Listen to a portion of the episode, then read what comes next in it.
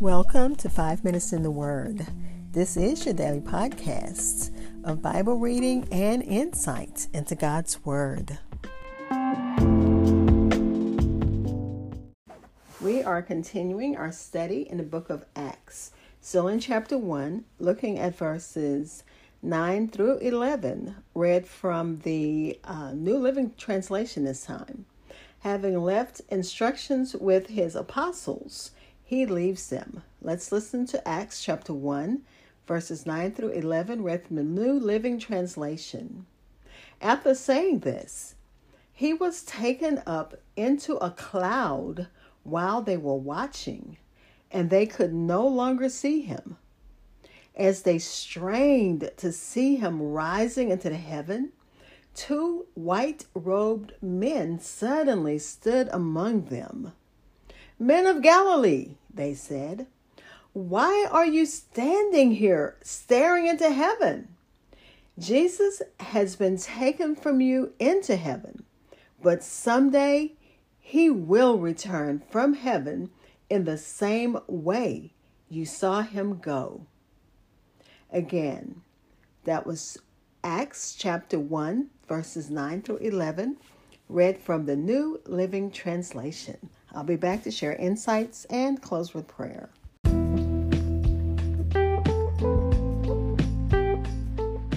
Hi, this is Hope Scott. I'm your host of Five Minutes in the Word. Thank you for taking time to uh, learn God's Word with me as we learn together. Like, follow, share at Minute Words or hashtag Minutes Word on Facebook and Twitter. And my podcast is heard wherever you hear your favorite podcasts. Y'all be blessed. Again, that was Acts chapter 1, verses 9 through 11, read from the New Living Translation. Here, Jesus, we have Jesus's ascending on high, not fetched away as Elijah was, with a chariot of fire and horses of fire, but rising to heaven as he rose from the grave, purely by his own power, his body being now as the bodies of the saints will be at the resurrection, a spiritual body and raised in power and incorruption. And that's the words of Matthew Henry. He was taken up, and a cloud received him out of their sight. Jesus was taken from them as he blessed them. As, and that's found in Luke chapter 24, verse 50. As he slowly disappeared into the sky, surrounded by a cloud, they continued to gaze upward. And I'm sure if we were in that crowd, we would be doing the same thing. We would be gazing and wondering what is going on. Even though Jesus told them that you know he would have to go away, they they still are probably just uh, dumbfounded at how it happened. The cloud that received him is suggestive of the cloud of glory called the Shekinah that is associated with the presence of God in the Old and New Testament.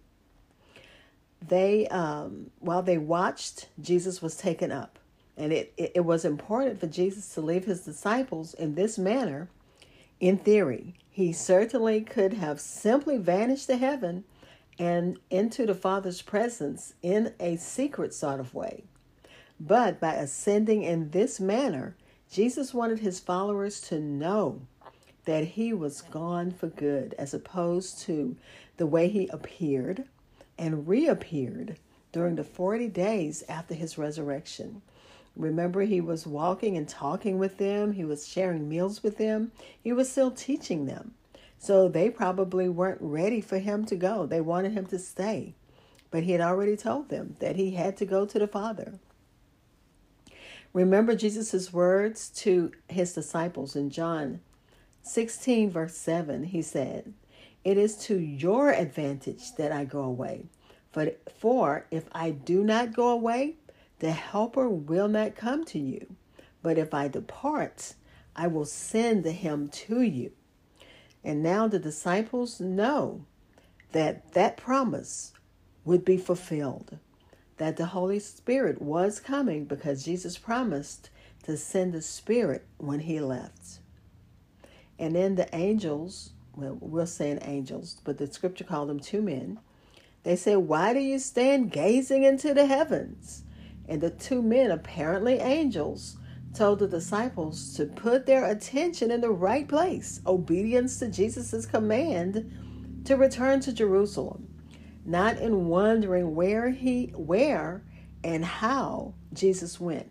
And again, if we were in that crowd, we would be gazing also. And one of the commentaries says that they're gazing like um, Galileans, and it's something like a, a derogatory slang. But anyway, let me continue.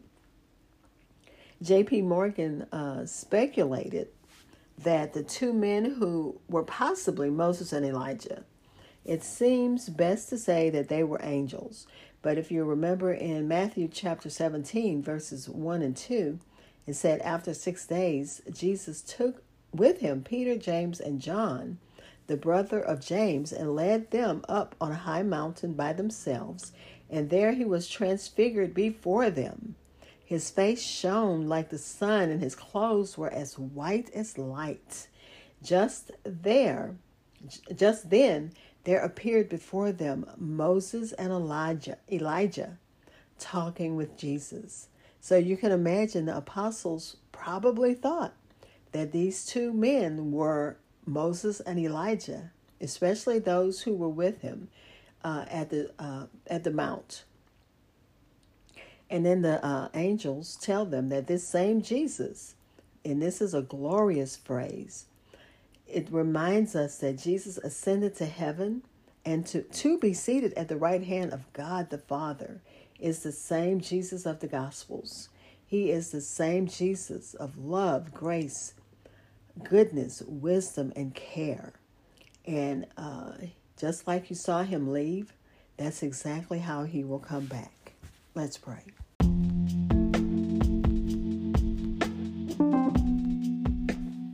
Father, we thank you as we continue studying your word. We thank you for the death, burial, and resurrection of your beloved Son. We thank you for his ascension. We thank you that it was done uh, visibly so that uh, his disciples could see. That if he left physically, he left visibly. He left from the Mount of Olives in the presence of his disciples, blessing his church. We thank you for that, Father. And that's the words from the commentary. Father, we thank you that He is seated at the right hand of the Father.